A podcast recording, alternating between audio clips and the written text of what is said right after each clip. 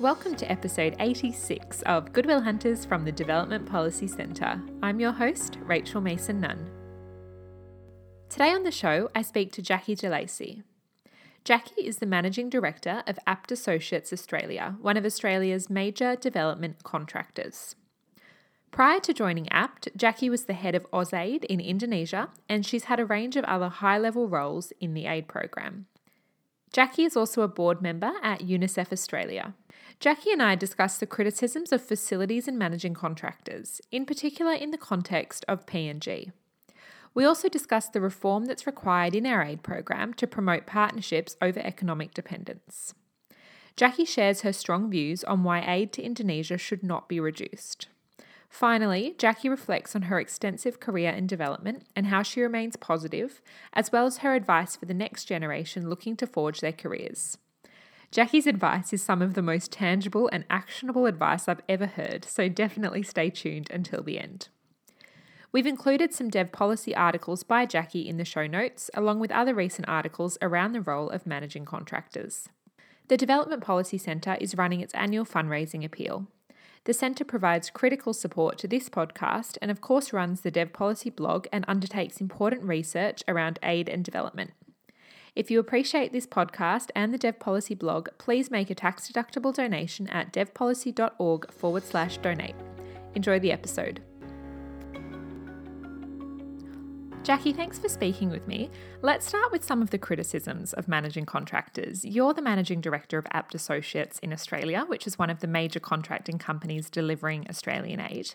Contractors and facilities have come under a fair bit of criticism of late for being overly complex, for having very high transaction costs, and for doing too much of D FAT's job for it. What's your response to those criticisms? It's a good question, and I have heard yeah, some criticisms of the facility model that's implemented by contractors, by various people.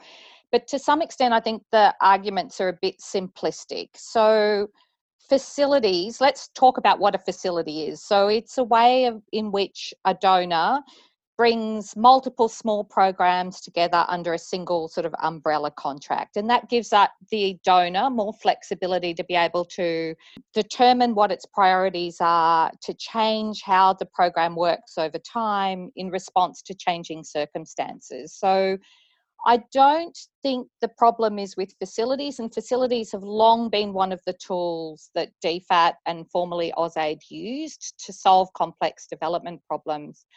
I think the more important question is, are facilities well designed? Is their purpose clear? Are they well managed? Are, are the right decisions being made over time? Is evidence informing that decision making? And are they being implemented well? Do, do we have the right people building the right relationships to implement the facilities? So I think the question shouldn't be around the modality. I think, I think where we should be putting our attention is, are they run well? Are they designed well? Uh, is evidence informing the decisions as they go along, rather than criticising the model itself.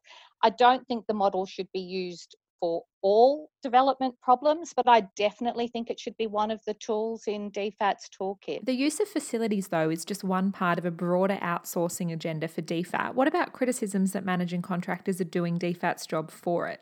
Is there anything that really must be kept internal to the department? Yeah, again... Um, I think there are swings and roundabouts. I, I don't think D FAT is contracting out more than it's ever contracted out by historical averages. D FAT has always, and AusAid before it, used four modalities broadly to spend its development money. It either hired managing contractors to implement programs that it designed.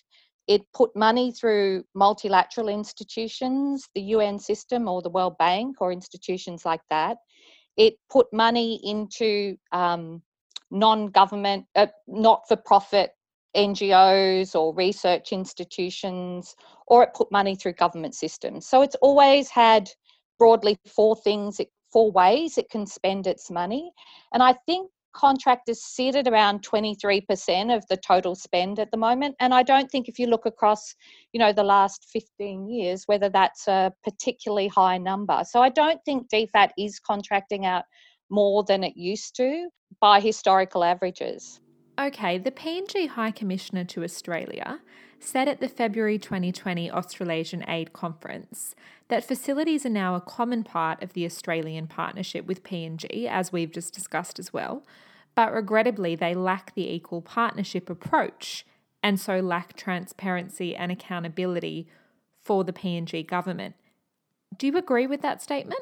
Yeah, I, I was there in the room when the High Commissioner made those comments, and I was really interested in them, and it would be good to get him to unpack what he means by that in more detail. I do think the partnership effectively is the relationship between Australia and Papua New Guinea in this instance, and the quality of that partnership is really about the relationship between the two governments and the degree to which the two governments engage as equal partners over the decision-making of how aid money is spent, um, and whether that power is sort of equally shared between the two parties. So I think if there is a problem with the partnership, it isn't about a facility modality. The facility is just another way of organising your aid effort, making it less prescriptive. It actually speaks to the quality of the relationship between the Australian and Papua New Guinea governments, if that's what his concern is. I would say it's always been hard for um, donors to get the right relationship with partners in country, in large part because, you know, the government of Papua New Guinea is super busy, right, implementing its own agenda, and having the time and space to meaningfully engage in how an aid program is run is a really, it's, it's down the list of priorities for really busy secretaries and senior public servants and ministers. So that ability of Papua New Guinea to seriously engage in decision-making over aid programs has always been limited by the fact that in resource-constrained environments, um, governments are often very busy and they find it hard to engage um, meaningfully in direction setting for aid programs. But I do think there is something, a well-designed facility should be designed in a way that you have really good governance um, mechanisms that oversight the decision-making within it. The P N G governance partnerships, which is one of the biggest um, facilities that we have in P N G, is harder, I think, for the partnership to work simply because it crosses many different sectors. So if you had only a, part, a facility that existed in health, then you would have the health department working with D FAT and that governance arrangement would be clear. With the big P N G governance partnerships, it crosses multiple sectors. So you need multiple parts of the P N G government coming together and engaging in it. And I think that has been hard for P N G to do and to resource appropriately. So I do think you can design facilities in ways that make it easier for partner governments to um, engage with. And the broader the facility, the harder it is. So I think there is something in that that the that the High Commissioner has identified. But at its core, this isn't a facility problem. This, if there's a problem with the with P N G not having appropriate decision-making power or feeling like it has ownership of the program, then that's an issue between the two governments. And it's not about whether it's a facility or a traditional development project. As you say, Abt does manage a couple of large facilities in Papua New Guinea.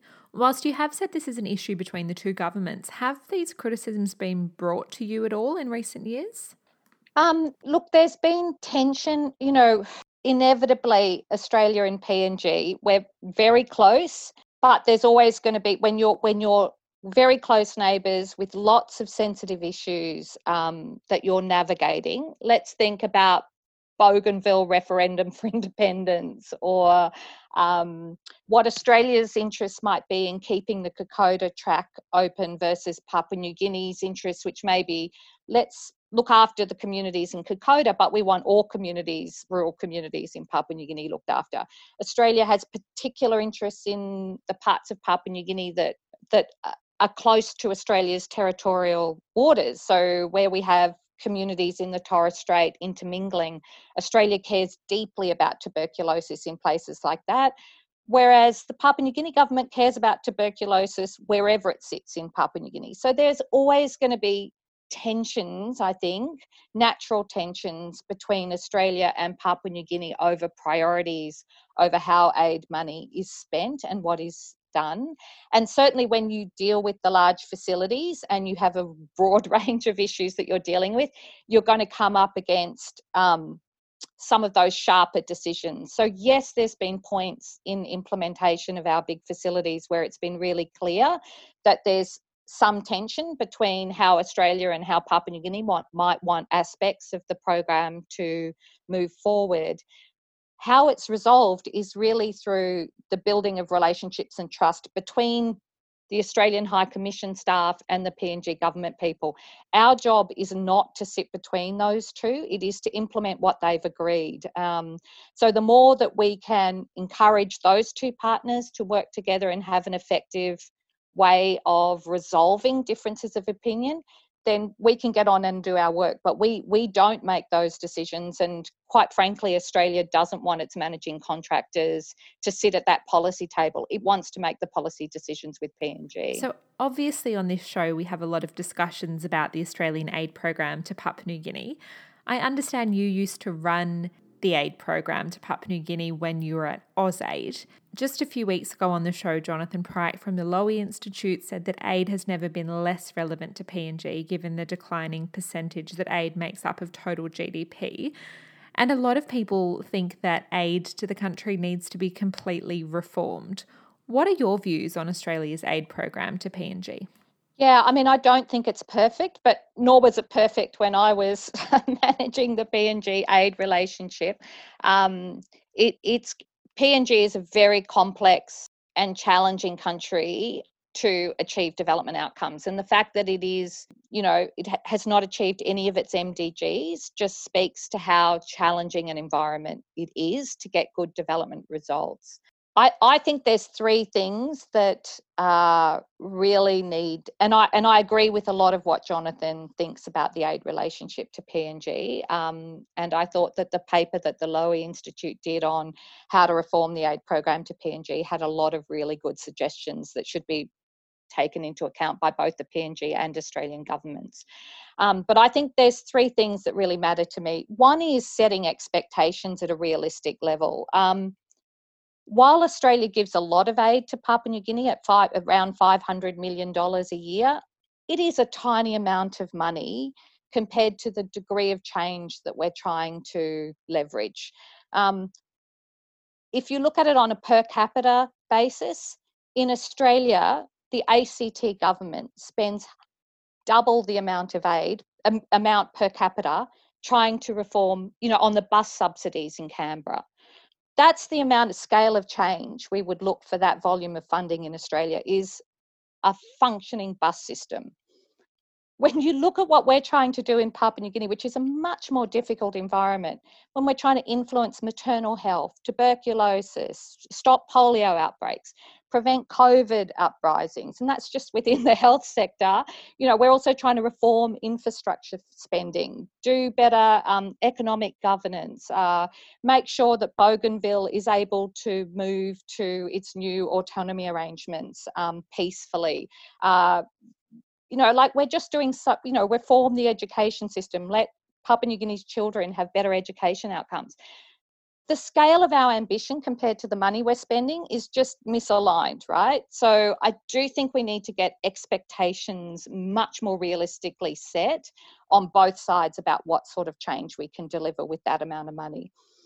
The second thing we need to do, and this is something Jonathan talks about, is we need to focus. Like the, the it, it's part of the same argument, right? It sounds like a lot of money, but actually when you think about what you're trying to do in a country of nearly nine million people, it's not a lot. So we have to do fewer things and do them better. So pick a few areas, stick at them long term, and really focus on trying to get results there.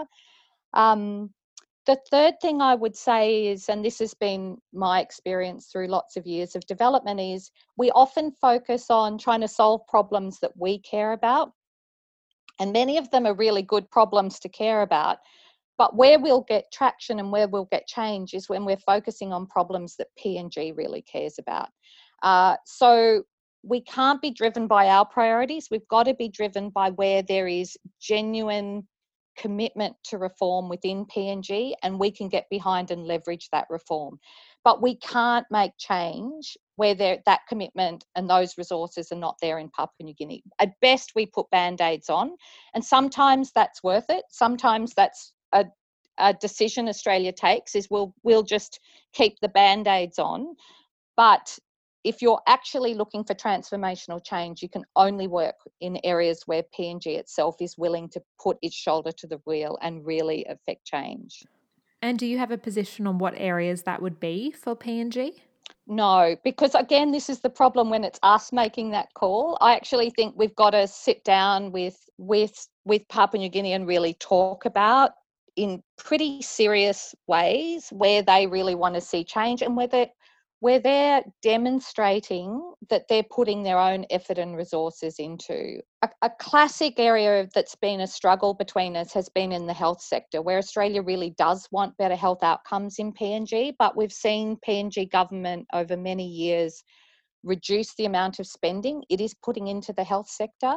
Uh, so, you know, we, we invest a lot. Australia puts a lot of money into the health system. P N G is putting less every year into the health system.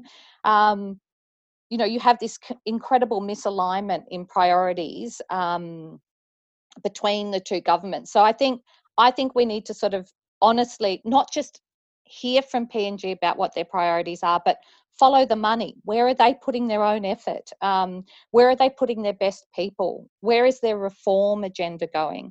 Um, and how do we get behind that rather than sometimes what politicians say and what they actually do can be two different things in every country, of course. This isn't just P N G. This is Australia too. So I think we need to really analyse where they're putting their money and their effort. I love the Canberra bus analogy. I've I've never heard that before. So moving on now outside of P N G, prior to the pandemic, the Australian government was developing its now postponed new development policy. And one of the points that you made during those consultations was don't forget Southeast Asia and Indonesia.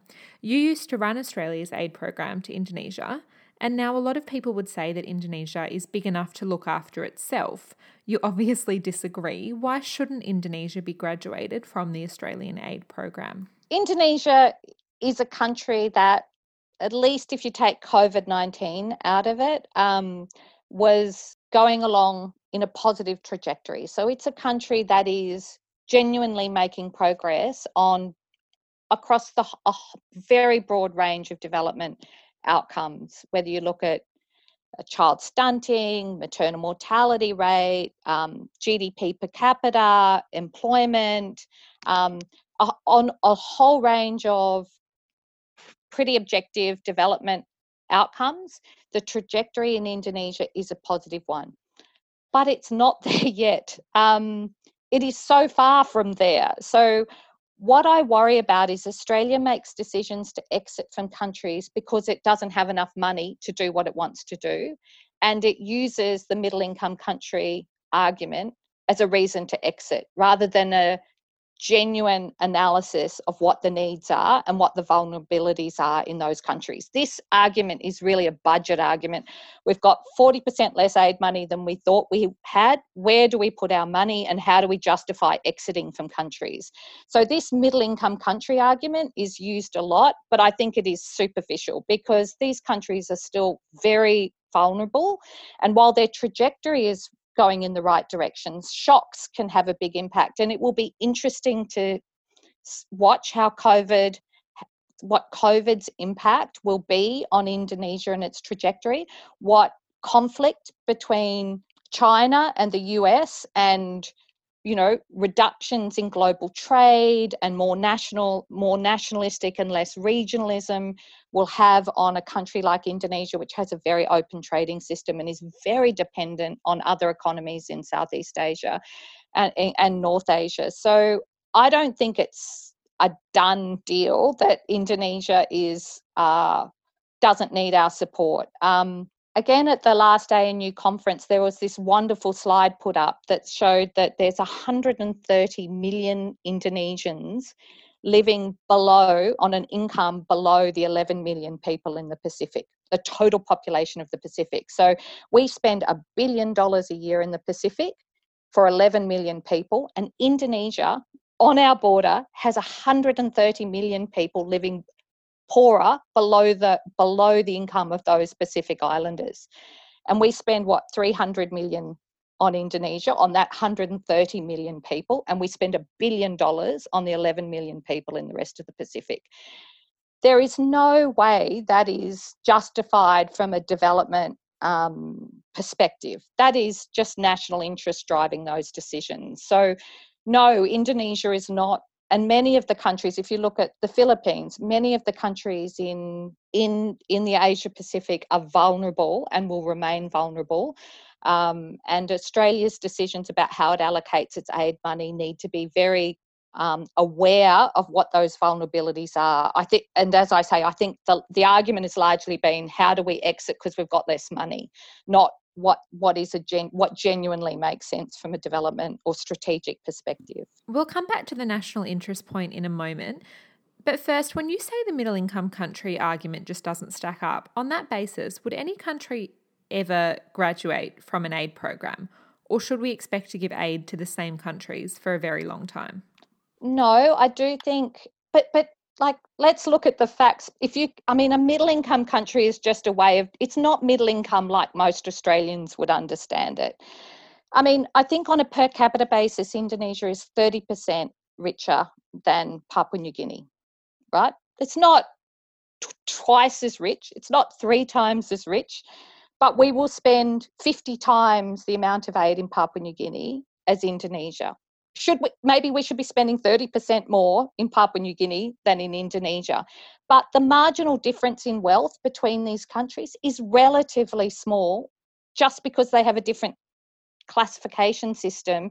Actually, when you look at child mortality rates, maternal mortality rates, child stunting. I think Indonesia's still got something like between thirty and forty percent of its children are stunted, which means they they have not had enough nutrition um, and will be cognitively impaired for life. This is not a rich country.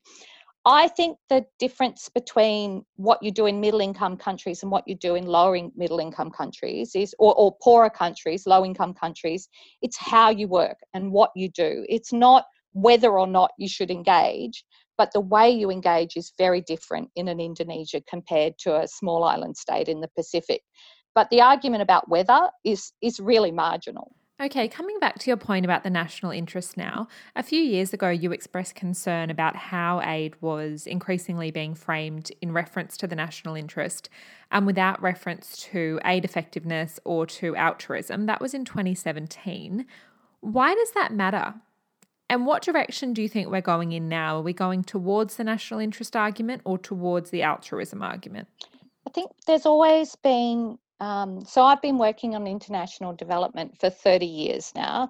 Um, and as long as I've worked on Australia in one way or another connected to Australia's development efforts, we've always had this interplay of development and national interest on the agenda.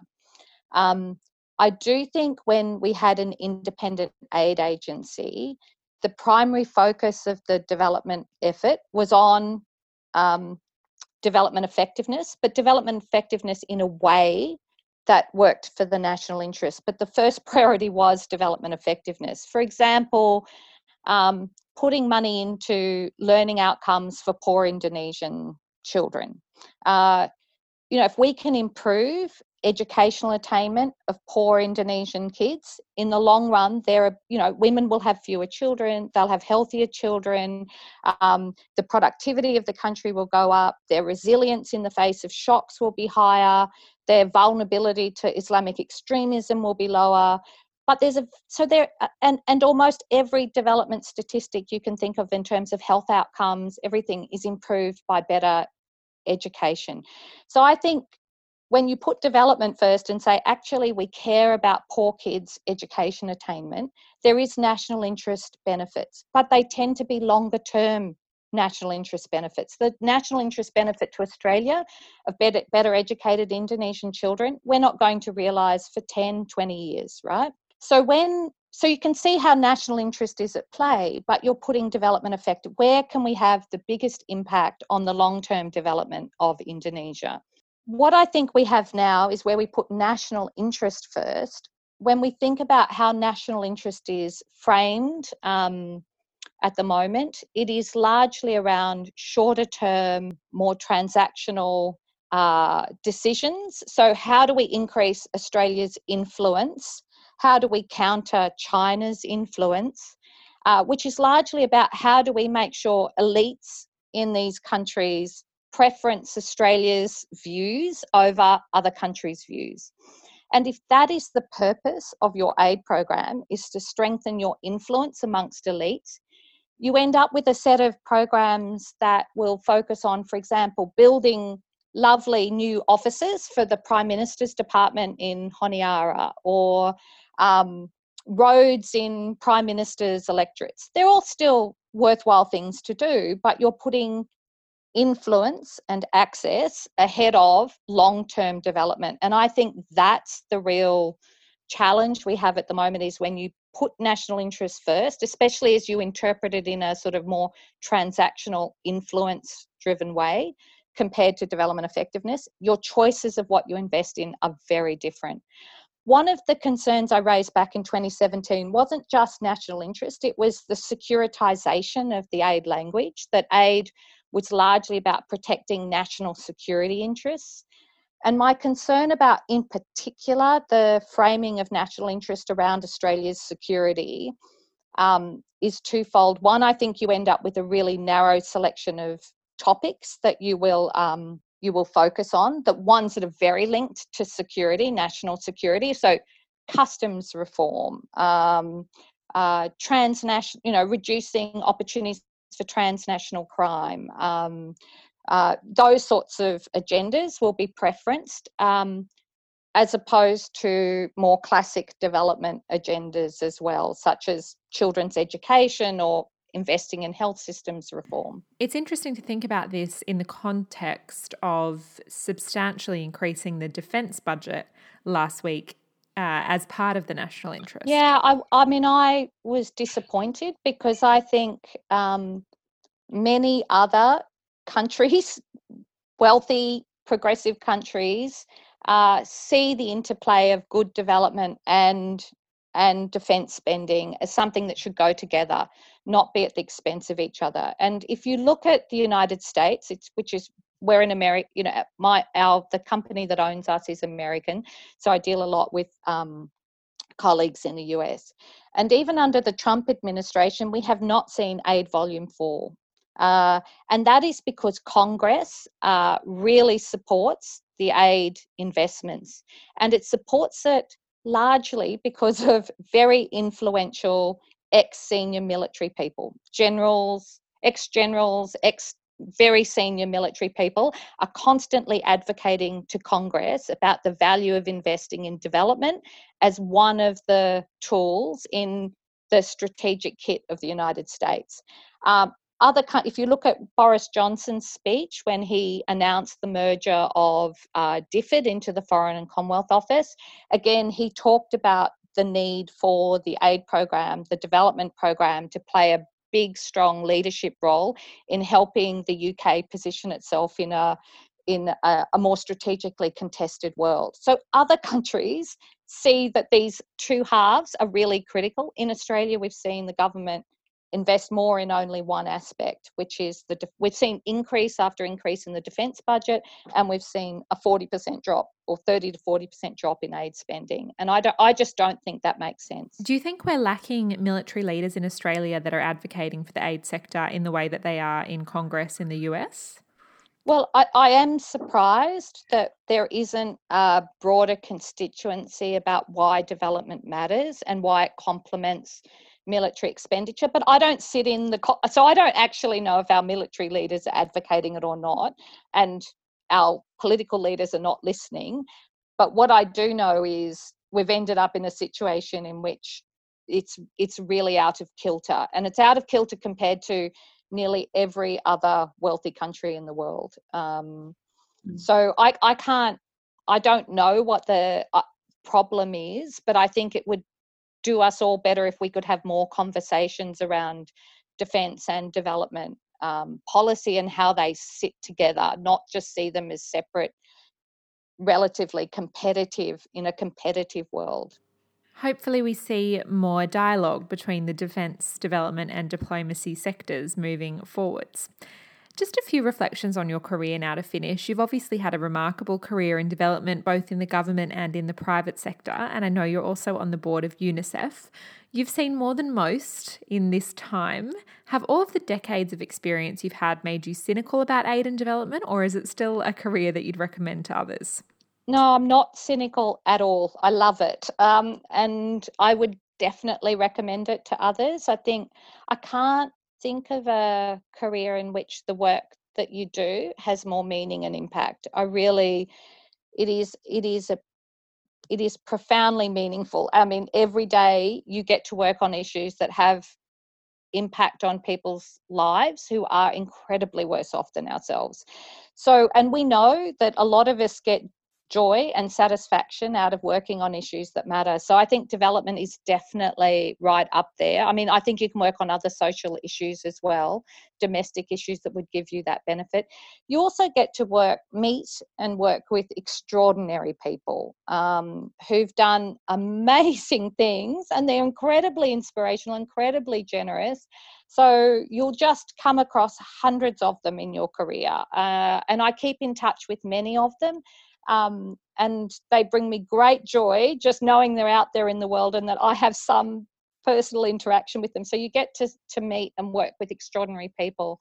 And the final thing I would say is there's just so much opportunity to learn and grow. There's so many great books written, podcasts, knowledge that is generated. We're constantly learning. So I think I don't think you can enjoy work over a whole career unless you have the opportunity to continue to learn and grow. Um, and I think development is one of those sectors where there's a lot of investment in knowledge and learning. And um, so from that perspective, it's it's incredibly rewarding as well.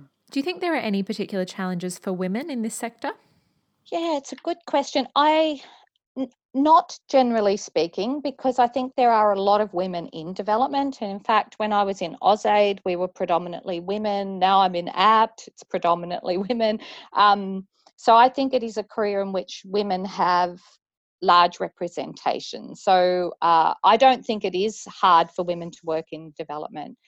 I think there's been points in my career as a woman getting into senior roles that have been challenging. I don't think they're specific to the development sector, but I think managing being a mum and playing a senior role, either in a private sector company or in government, I found hard at times. And I think I spent maybe ten years of my career when I was in my mid thirties to mid forties, where I wasn't able to progress because I simply had other priorities. You know, I was having babies, working part-time, you know, and, and, you know, or trying to have babies.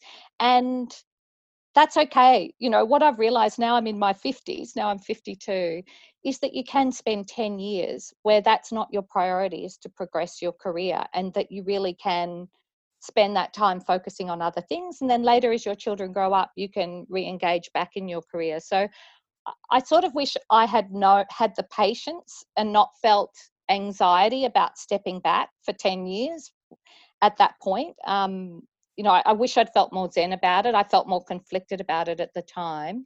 And I think that is just a challenge that in particular women face, but also men who are very involved in their children's upbringing face.